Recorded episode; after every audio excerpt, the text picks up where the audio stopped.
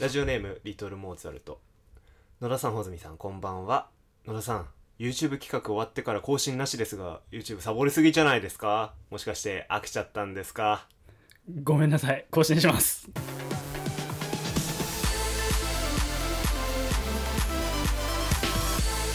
野田ラジオ。どうも好きなアーティストは日誌の野田春樹と好きなアーティストはポール・ウェーラーの穂積です。よろしくお願いしお願いますしますこの番組は野田と穂積が旬なことに口を出したりゲストさんと盛り上がったりお悩みなどを一緒に考える番組です。本日はですねはい。野田の部屋からお届けしてます。はあれ？なんつった？好きなアーティスト。ポール・ウェーラー知らないですか？俺知らねえわ。あの元はいジャムっていうバンドにいたアーティストなんですけど、その人がその後にやったスタイルカウンシルっていうバンドが僕めちゃめちゃ好きで、うん。洋楽の中で一番好きなバンドなんですねもう終わっちゃったんですけど。じゃあもうこの収録の後に YouTube 見せてください。はい、はい。やっぱ日誌ですか。あもうもう今日も見てきました。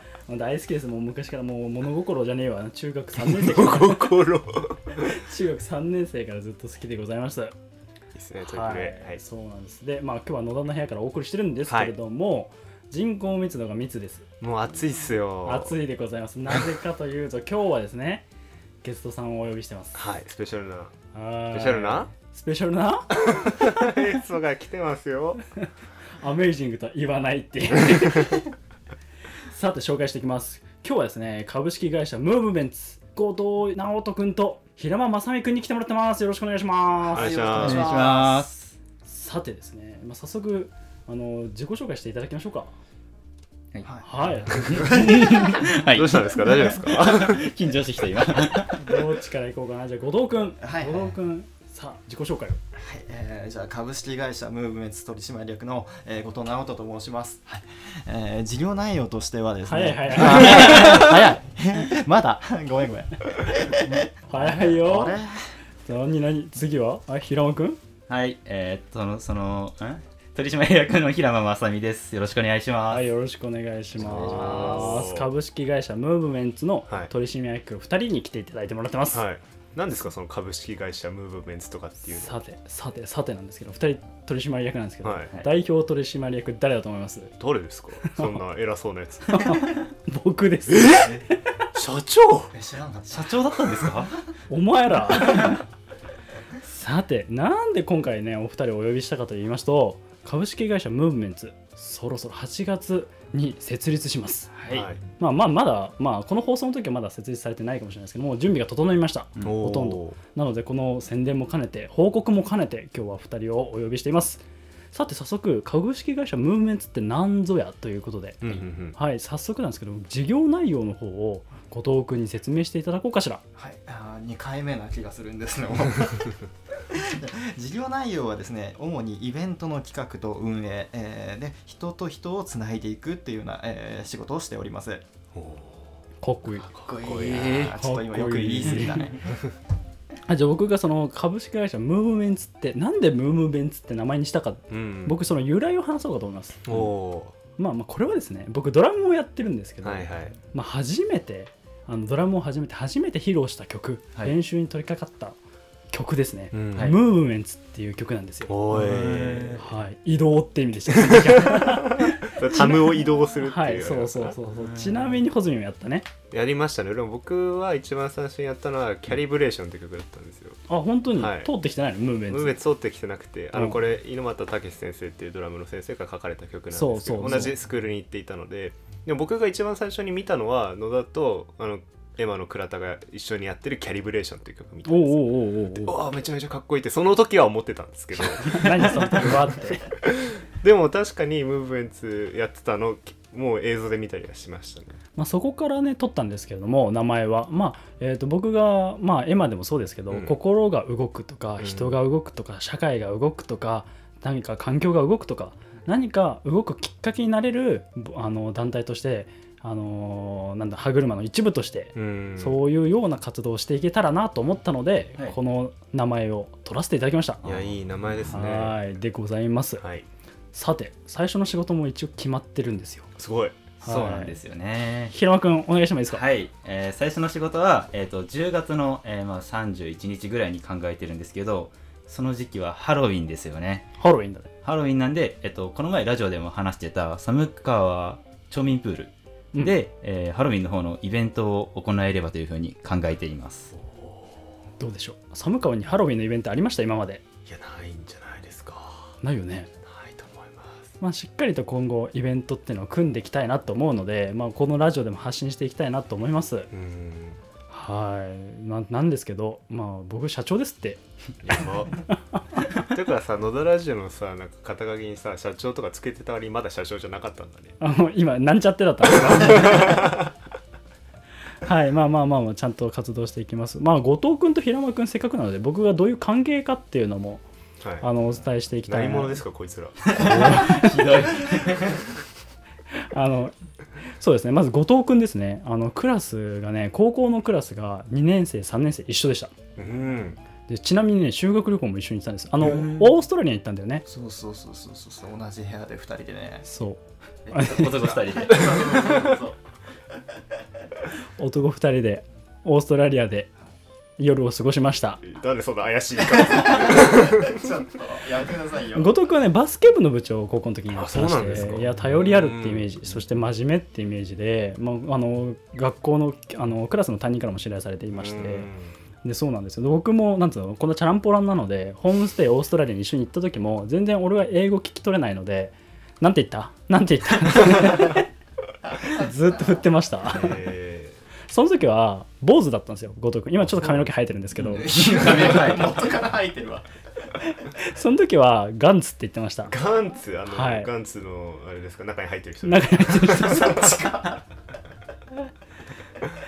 はい。でまあ平間君はですね、はい。はい。看護学校が一緒であ看護師さんなんですよ平間君は。あそうなんですね。そうなんですか？そう。なんですよ、他に負けず劣らずのチャランポラン看護師じゃないですかまあ、看護師であの僕が精神医療の領域をやってて、うん。まあ、平間君も一緒にやってて、うん。もうさまあ、もちろん最初はね看護師の話をずっとやってたんだけど最近はなんかプログラミングの話とか、はいなんかこの会社どうやっていくとかどうやったらお金になるとか、そういう 全然医療とかけ離れてる話ばっかしてる看護師に見えない看護師でございまして、そうですね。えっ、とね学生時代はね学祭委員ってのをやってまして、うん。ね、一緒に入ってたんだよね、うんやったね。僕が委員長やってて、はいはい。あのお金とかもう本当にいろいろ動いていただいた、もう頼りある平間君でございました。この右大臣左大臣が 野田春樹を支えるわけですね。ちなみにですけど、まあ、僕と穂積の印象ってどんなだったの？えー春樹と穂積の印象、うん。春樹はもうまずチャラい男。あれ？まずそれが第一で。でまあいろいろあの関わっていくとやっぱりあの人の友達とか大事にしていくし、うん。で人のなんだろう人の良さをすごい引き出してくれる人だなっていうのをすごい感じております。お？でお穂積はあの完全にラジオからラジオでしか聞いたことない人なんですけど。それそうっすよ あのもう完全にあの FM 横浜のあのホズミンのあのイメージをちょっと持ってきながらはい勝手にホズミンです。そうそう勝手にホズミンって呼んでます。後藤君は？えー俺はそうですね。あの野田君はあの本当に裏表がなくて本当に菩薩みたいな人だなってずっと思っていて。で誰かに野田の話をすると、えーまああ彼なら大丈夫だよとかもうあの全部一任しても問題ないっていう、えーそれぐらい頼りがいがあってまあただやっぱ周りの人たちとかっていうのは支え合っているっていうのがすごい印象的でしたね。ちょっと褒めすぎたわ。株が上がっちゃう。穂積はどうですか？細井君はあのなんだろうかな。なあの引き出しが多いからもうなんだろう。何言っても他の言葉で全部返してくるみたいな。なんだろう。あの人と話してる気がしないみたいななるほど。AI です。AI いやめちゃくちゃ面白い返しをしてくるからもう毎日楽しいですね。ー どうしよう。これに返せる言葉がない。こういうところ。こういうところです。穂積どう？二人の印象って。いやあの僕後藤君はグラッチェで会った仲なんですけど。どういうこと？その時にすごい覚えてるのがあの ビビアンの顔を持っていたことをすごい覚えていて僕は。まあめっちゃかっこいいなっていうのをでしかもなんかそれ誇る感じじゃなくてさらっと抱えてるんですよ。なんかわこういう人ってすごい多分本当にかっこいい人なんだろうなっていう感じで思ってました。持ち上げてくるね怖いわ。持ち上げてくるね。いい頭ね。怖いわ。いいよ。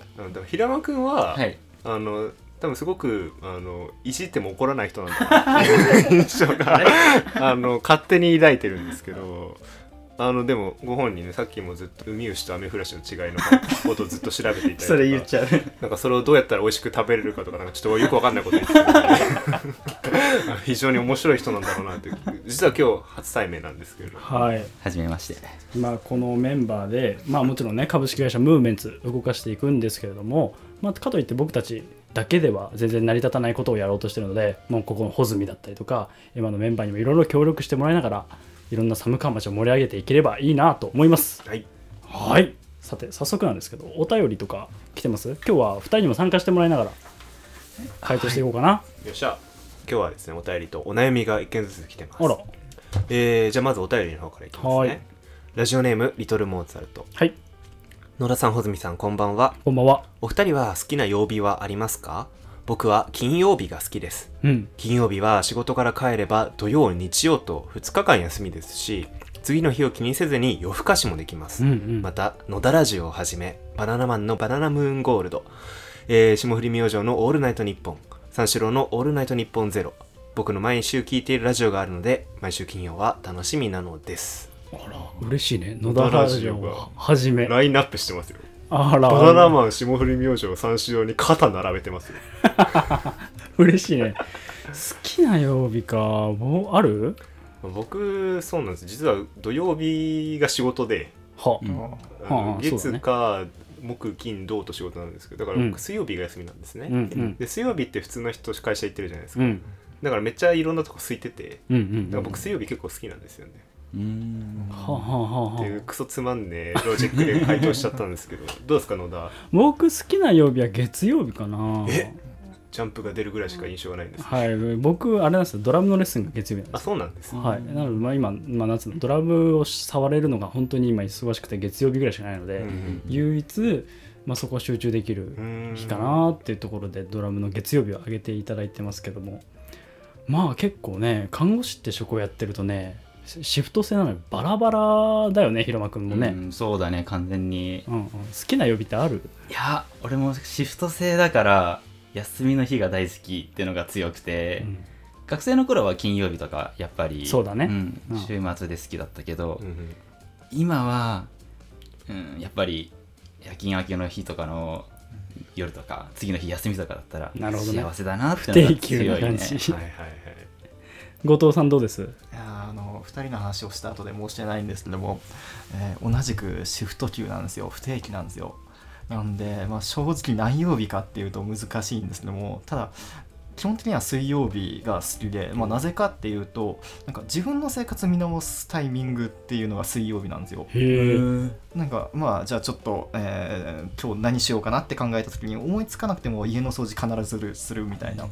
で自分の生活をもう一度見直して、えーより良い生活をしていこうみたいなことを考え出すのがなぜか水曜日なのでそんな日を、えー自分は結構好きかなと思います。えー。それは週の真ん中だからっていうことではないんですかね。多分なんとなくでしょうね。そうなんですね、えなんかあるよきっとなんかあるよ。うん。はあさてもう一件ぐらいいきます、はいこれ珍しくお悩みが。あお悩みか。珍しくと言ったらあれですけど。解決なのだでいきましょうか。はい。えーラジオネームお姫様になりたいさん、はい。はじめましてですね。はじめましてですね。野田さん穂積さんこんばんは。こんばんは。私は人付き合いが苦手です。うん。よくどんなことも苦手と決めつけているのは自分という話を聞きますが本当に苦手です。うん相手が友達でも会う時は家を出る前から緊張してしまいビクビクしてしまいます。うん。なので今日行きたくないなぁと思うことがよくあります。というか毎回思ってしまいます。うん。行けば楽しいのも分かっているのに。家を出てからは頭の中をフル回転させて相手を怒らせないように嫌な気持ちにさせないようにと気張ってしまうため家に帰るとひどく疲れてしまいます。どうしたらリラックスして人とお話ししたり会ったりできるか一緒に考えて意見をいただきたいですはあ気張ってますねこれは。そうですようんこれは人付き合い苦手というかもう本当に相手に合わせて怒らせないように嫌な気持ちさせないようにみたいな。うんうん。あーきついですね。穂積どう思います？いや僕は人付き合い苦手なタイプなんですけど、うんうん。まあ基本相手を怒らせないようにっていう意味で苦手なんじゃなくて相手のことを考えたくないから苦手なんですね。あの言うとすんげえコミュ障なやつだなみたいな感じででもなんか確かになんかこやっぱ怖さありますよね。なんかこう相手をどうどうにかしてしまうんじゃないかみたいな、うん。まあ僕うん。結構口が悪か悪くなっちゃったりする時があるんでそれで、まあ、最近はそれをなんとか笑いに変えてやろうみたいな気持ちがあるんですけどそういう風にシフトする前は結構喋るのめんどくさかったりとかありましたから。うんうん。どうですかね。野田としてはこういうこういう人って結構あったりしますか？ありますよ。これ心理学的用語で言うと予期不安ってやつですね。何不安ですか？予期不安。予期不安、うん、予期不安って言いますね。平間くんどうです？知ってます？はい知ってます。予期不安っていうワードがあるんですけど、まあ、要はこうーんとね、まあ、例を出すと明日、えー、と遊びに行く予定で遅刻してしまうんじゃないかとか、うん。うまく起きれないんじゃないかとかで考えすぎて前日に、えー、とすっごく不安になってパニックになっちゃって翌日全然うまくいかないとか、うん。うんうんまあ、よくあるよねうちらも、うん日常的にもない。明日のプレゼンうまくいくいくかなとか、うんうんまあそういうのもある意味予期不安って言うんですけど、うん。それが行き過ぎるとこういう脅迫的な症状になってしまうんですよ。うんそれはあの相手を怒らせないようにしなきゃとか、うんうん。嫌な気持ちにさせないようにしなきゃってこの方お姫様になりたいさん言ってるんですけど、うん。こうやって気を張ってしまってねあの本当になんつうのあの駆られてしまうんだよね。あのこうであるべきっていうう、ん。あの考え方にまとわりついてしまうというかうんうん理想が高いんでしょうねきっと。うんううん。ん相手にどう思われちゃうんだまあでも相手にどう思われるとかってちょっとね気持ちはわかるんですけど。うんうん。後藤君どうです？こういう経験あります？いやもうこういう経験しかないかもしれない。あそうなの？それこそ今日のこのラジオとかもいや無理だろうと思いながらちょっと今撮ってるんで。で、まあ、結局はでもやってみないことにはうん。しょうがないというところで、正直いろいろじゃあそれのことを考えてしまったりっていうことになるとやっぱ不安になっちゃったりするのでもう思いついた時にパッと動いちゃうっていうのは自分はやるようにしてますね。遊びに行きたい友達と遊びに行くってなったらその時にじゃあ今から空いてるって言って 電話かけてで今からじゃあ行くからっつって行くような形にはしてますね、はまあなんかこれ僕って結構苦手なことをやるタイプなんですよ。はい。あの好き物事好きになると僕それを大事にしすぎて成長しなくなっちゃうんですね、うんうん。だから苦手な状態にしておくってことをよくやるんですけど、うんうんでもその中でも大事なのは楽しみを見つけるってことなんですよ、うん。ううんん苦手の中でもここは楽しいなとか、うん。ここだったら食いついていけるなっていうものをた探すことが大事で,、うん。で僕英語が大嫌いだったんですけど、うんうん。英語の中でも楽しいのってなんか発音が良くなる瞬間って楽しいと思うんですよ、うん。なんかちょっとネイティブっぽくね俺みたいになった瞬間ってちょっと楽しいと思うんですね、うんうんでなんかそういう本質と関わらないところで楽しみを見つけるっていうのは僕はよいいとは思うんですけどこの例えば人間関係だったらあのまあ相手に会って相手におもっぱかってしまうのが辛いんだったらじゃあどういう企画を立てたら相手が楽しみだろうなっていうのを逆にそっちに行ってしまうとか。はいはいはいはいだから何かそういう楽しい部分を発見してそこから拡張していくのは僕はいいと思うんですけど、うん。なるほどね。うんどうですか？なんか野田は解決策ありますかいやもう解決策というかまあまあすあのー自分を、まあ、さらけ出せばいいのかなと思いました、うん正直苦手なんだよねって相手に伝えちゃえばいいんじゃないかなとか？厳しいかな、それができたら一番いいね、まあそれができたらね、うん。なんかやっぱり自分の評価っていうのを気にしちゃうんでしょうねきっと。こうん。れも、だからまあそういうのをそれで気を使って本当に自分で首を絞めてる感じがするので、うん。まあまあ自分をさらけ出しつつその苦手の中のもう楽しみを見つけられたらいいのかな、うん。今穂積が言ってくれたように、うん。うん。うん。どうですか昼間くんは？俺はそうですね。でもこのお姫様になりたいさんがすごい周りを見てなんかなんだろう優しい人というか、うん。すごい、うん人のことを見ながら、えーまあ、相手があの、えーしんどかったりとかあの嫌な思いしないようにっていうのはすごい気を使ってできる方なんでそこすごい自分できないんですごいなっていうのが一つ思っててで、えーまあリラックスしてってところで2人が話したこと以外だったら例えば環境とかを自分がよく行くお店にしたりとか自分の家だったらちょっと辛いですけどそういう自分が慣れた場所とかにしてあの、まあ、自分のホームであったりするのはまた一個の手かなっていうのは思います、ね、リードするってことか、うんうんはいはいはいはそれはすごいいいですね、い後藤君どうですか？そうっすね。あの、えー相手を怒らせないように嫌な気持ちにさせないようにっていうのは、まあ、結局、まあ、何かに対しての不安を持ってるわけですから、まあ、一回失敗しちゃえば逆にいいと思うんですよね。ほうほう。そこまでいっちゃうっていう。でさっき、まあ、野田ちゃんが言ったように、まあ、実はこうなあのこういうことを思ってるんだとかっていう自分の内面をさらけ出すっていうところっていうのは、まあ、それをセットでやっていくと、まあ、あなるほどねって相手も理解してくれるんじゃないかなと。ででそれを聞いてあ嫌だなって思う人っていないと思うんですよ。ううんん。なのでそこはあのお互いに尊重し合ってっていうところになってくるとは思うんですけども、えー話っていうのはした方がいいかなと。なるほどね、うん。まあ相手を信じてみるってのも大事だな、うん。確かにね。うんうん4つの意見がありますけどはい。解決なのでまとめますか。はいまとめちゃってください。じゃあ解決策いきます。はい。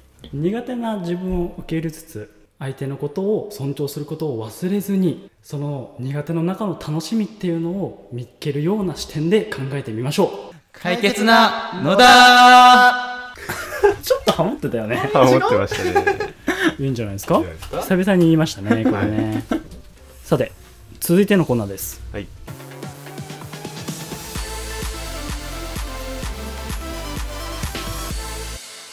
ジオ今週のメールテーマ。出会った中で一番やばい人。やばい人。やばい人。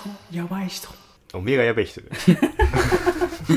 セルフエコー。でさてあの前先週ねあの宮ざ先週ね宮島広島県宮島からあの放送した時に、はい。来週のメールテーマを募集しました、はい。そのテーマがですね出会った中で一番やばい人。うん。天才から化け物までね、いろんな人皆さんのやばい人を聞かせていただきつつ僕たちの出会ったやばい人も紹介していっていればいいかなと思います、はい。どんな人がいるんでしょうか？はい。さてと早速どうしましょう？お便りからいってみます？はい行ってみましょうか。はい。えーラジオネームなんちゃって先生。はい。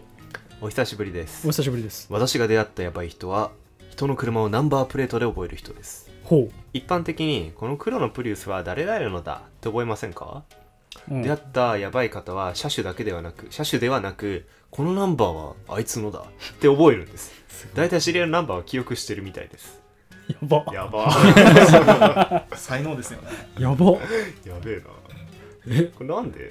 なんでそうなるんだろうな。え？瞬間記憶なの？配列とか？記号で覚えちゃうのかな、うー。ん何なんだろうねこれどうえなんで？車で覚えないの？だからやばいんだよね。理解できないからやばいんだ。それは何なんだろう電話番号とかもやっぱ覚えてんのかな？この人って。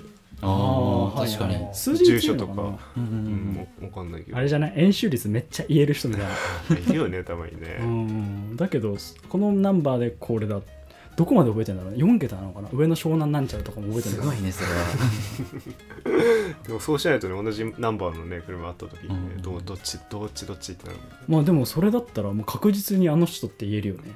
例えば僕は湘南ナンバーなんですけど湘南なんちゃらなんちゃらなんちゃらなんちゃらは野田だって言ったら、まあ、車に限らず絶対野田だもんね、うん、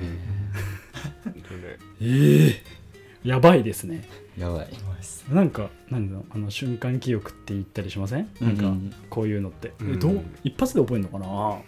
でも車のナンバーは昔から俺そろばんやってた時計算はしまくってましたよ。あどうし 10, 10にするやつ。どうしたら10になるかとか、それね工藤新一が同じことやってた。あれ？いや別にパクってるわけじゃないですからね。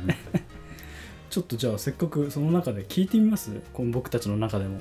やばい人、あいいっすよ。はいはい。誰からいこうか。平間くんから言ってみます。じゃあ平間くんがはい。出会った人生の中でやばい人教えてください。はい、まあ、自分はまあ身近な存在をあげ身近な存在であげようと思ってて、はい。まあ、両親をやばい人としてあげようと思います。どういうやばい人なんでしょうか。まあ、やばい人っていっぱいあるじゃないですか、うん。その中で、えー尊敬できるやばい人としてお。あげようと思ってて。素敵な話題か？もしかしたら あのーまあ、さっきちょっと野田くんと後藤くんと、あのーちょっとい居酒屋で話したりしてたんですけど、まあ、まずお父さんがすごいアクティブな人間であのまあサーフィンとか夏行ったりとか冬は一人でスノボを行ったりとかまたまた趣味でテニスを、えースクール自分一人で行ったりとかそういうふうなんかすごい行動力がある人なんですね。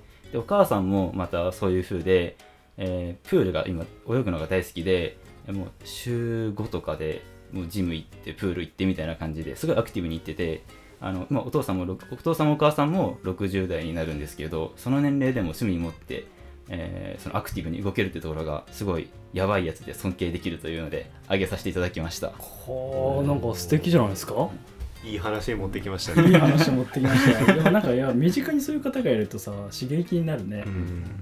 あとなんつうんだろう。やっぱり希望を持てるよね。ああまだ楽しんでるうん。のいいなとかさ、うんあなんかかっこいいな。平尾もそういう感じになるのかな。いやただ今もうそのお互いにお互いの時間過ごしてるから家には基本誰もいないです、それ素敵じゃないだよねあでもそういうの歩みたいよね。うん。あのやっぱりそのまあ年とかさ仕事を一線退いた後も、その好きな時間で好きなように生きれるっていうのは確かに、今できてない人の方が多いからさやっぱり、うん。それができるのは羨ましいでございますな。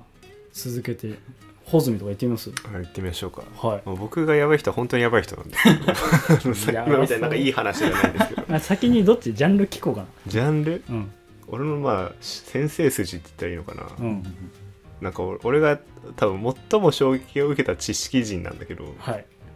あのぼ僕大学の時から今の会社にインターン行ってたんですけど、まあ、そこで、まあ、とあるイベントの手伝いをずっとしてたんですよ、うん。まあ、それがちょっと難しい本を読んよみんなで読むっていうイベントだったんですね、でどの程度難しいかっていうと例えば空海が書いたお経とか読んでたんですよ。もうその時点でよくわからないんですけど、でその時になんか僕がその桜役というかあのオンライン配信だったんで、まあ僕がお客さん役やってで「ああそうなんですね」とかあ「これどういうことなんですか?」みたいな感じで聞くっていうのをやってたんですけどそこで僕僕一応立教大学出てるんですけど、はい。君本当に立教生って多分20回ぐらい言われるぐらいボコボコにされたっていう記憶があって。まあ何がそんなにやばかったかっていうとあの全部のその日本の古典とかを読んでて当たり前だっていう意識で生きてるんですよそういう人って。そう読んでないと日本人じゃないみたいな。とか人間じゃないみたいな。やばいね。俺は昔からラテン語で本を読んでたみたいな。いやいやいややめてくれよって感じなんですけど。でもまあ本当やばいやつなんですよもう70ぐらいのおじいちゃんなんですけど。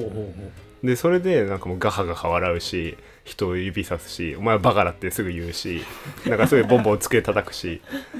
でもなんか思ったのが確かにめちゃめちゃ腹立たしかったんですけどあのあもうこんなことを言える知識人もこの人が多分最後だなって思ったんですよ。ううん。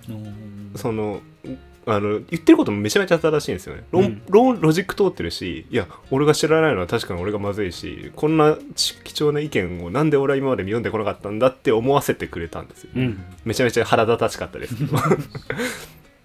でもあ多分こんな人種はもう今の世界状況だと今後絶対に現れないなっていうタイプの人間だなって思ってやっぱ戦戦後のそのやばい日本を経験してない人だったんだなって、うんうん。まあ、この間野田と広島行った時も感じましたけど、まあ、そういう意味のやばい人でした。やばいね。えー、すごいね。どういう方とその方は喋るんだろうね。普段。あの奥さんに逃げられて一人で。あでも尊敬できてるね。もうそれやばいからねもうやばいんだけどね。あんまり関わりたくはないんだけどすごい人ですよね。はい。じゃあちょっとやばいでございました。じゃあちょっと挟みますか、はい。お便り。ちょっとお便り始めましょう。はい。えーラジオネームリトルモーツァルト。野田さん穂積さんこんばんは。今週のメールテーマのこれまでに出会った衝撃的な人ですが僕の同期です。僕の同期は不織布ま 不織布ま不織不織布だよねこれ、うん。僕の同期は不織布僕の同期は不織布。マジで無理。不織布。これ難しいよ。不織布。僕の同期は不織布マスクを選択して何度も使い2人で宅飲み中も急に牛乳1リットルを一気飲みしたり実家へ帰るのを片道4時間かけて大荷物を持って自転車で走る鬼人です。すごい。なるほど。あの突発的な行動をしてしまうんですね。想像をしてないような確かになんか別次元で生きてる感じがありますね宅飲み中も牛乳一度ある意味 もう無視だよねこのこれなんだよとこれウォウォッカの目が上ウォッカの目っつって牛乳みたいな息をするように飲むんでしょうかね。はあこれはやばいですございま楽しす、そうだね。楽しそうだね、うん。一緒にいて飽きないと思う。ええもうこん自身もこれぶっ飛んでる楽しいよね、うんうん。実家に帰るのが片道4時間 ええま あ基準でございますね。まあでも コメントが出てこないんだけど、そもそもこれ常識って何なのかって話になってくるよねここまで来るとね、うんうんうんうん。我々が我々の普通の感覚だとさマスクえ不織布マスクはまあ一回使ったら捨てるっていう感覚だけど、うんうん。まあ多分数年前の日本とかだったらもしかしたら洗い直して使っていったかもしれないです、うんうん。数数十年前か。今の我々日本の文化だとお酒と牛乳は合わないっていう感覚だけどどっかの民族だと酒と牛乳を一緒に飲むのがあるかもしれないわけじゃないですか、で、まあ、もちろん車がなかった江戸時代とかはもう絶対チャリもなかっただろうし歩いて実家まで帰ってたわけでしょ。だから我々はあまりにも現代日本という社会常識にくくられすぎているということをここの文章から読み取ることなるほどすごい同期がいらっしゃいますね。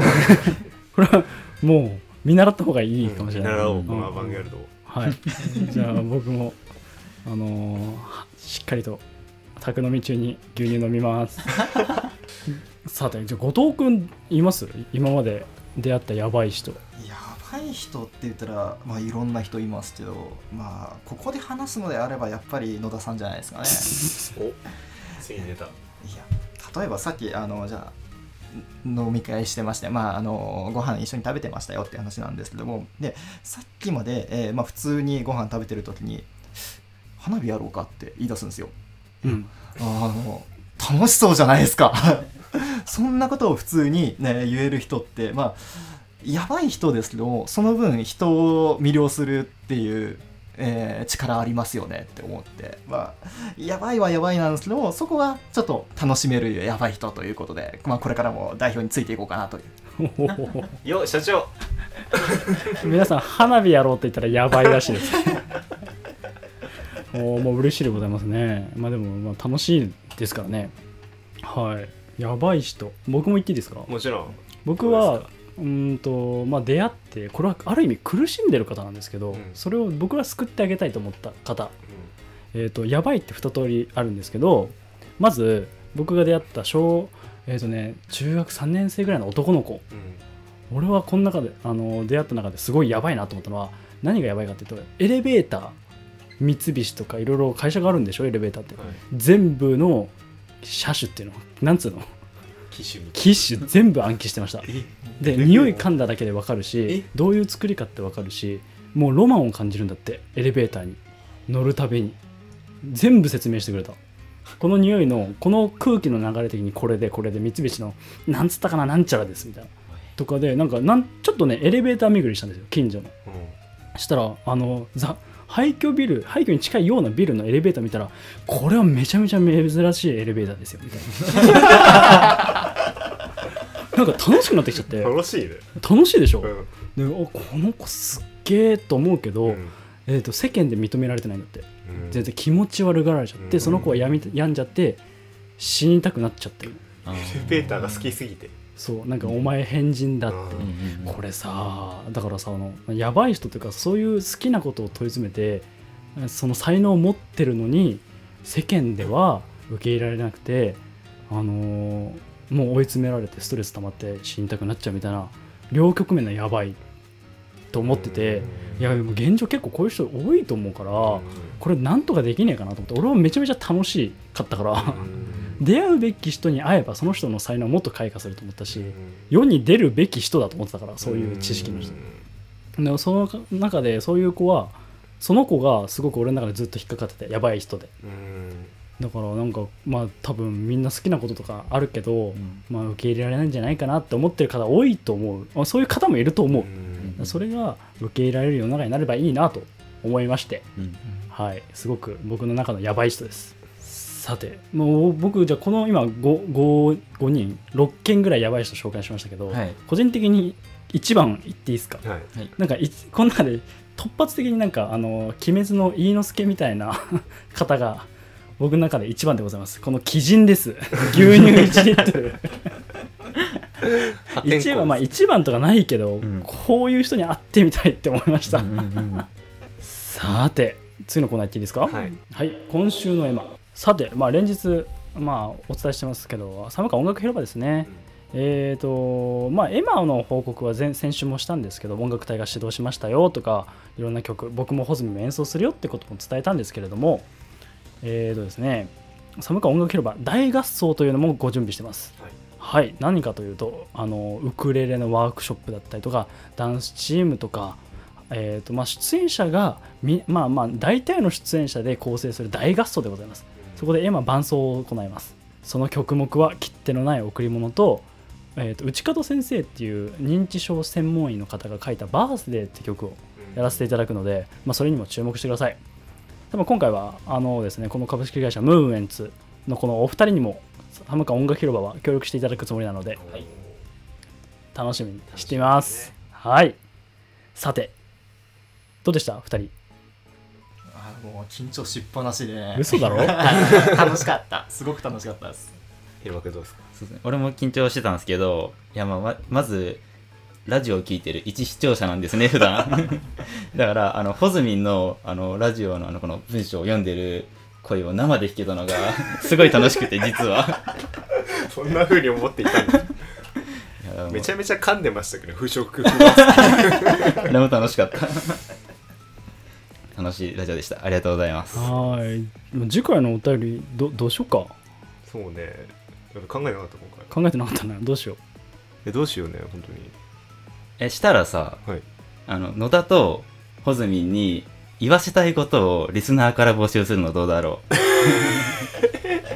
本当もう例えば恋愛のそういう告白でもいいし別にそれ関係なく本当普段言わないようなこととかをちょっと野田とホズミンに言わせるの楽しそうじゃないですか。ちょっと恥ずかしいですね。みんな言わせたいことを必ず一つ思ってると思う マジ。やべえ。マジ。怖え。それでいきますかじゃあ。きます。ちょまあどんと声でうちらもちょっと何成長のためにこれを受け入れましょうか。いやそう別に別に恥ずかしがってなんてないないないです。け どじゃあ来週の次回のですねメールテーマは野田と穂積に言わせたいこと。はい。これでいきましょうはいよろしくお願いしますさてえっ、とですねお便り等はですね、えー、と公式インスタグラムとツイッターを設置してます。アットマーク野田ラジオ NODARADIO 野田ラジオで検索してみてください。はいえー、と過去の放送も聞けるので、はいぜひ聞いてみてください。はいはいじゃあ今日はありがとうございました。ありがとうございましたありがとうございました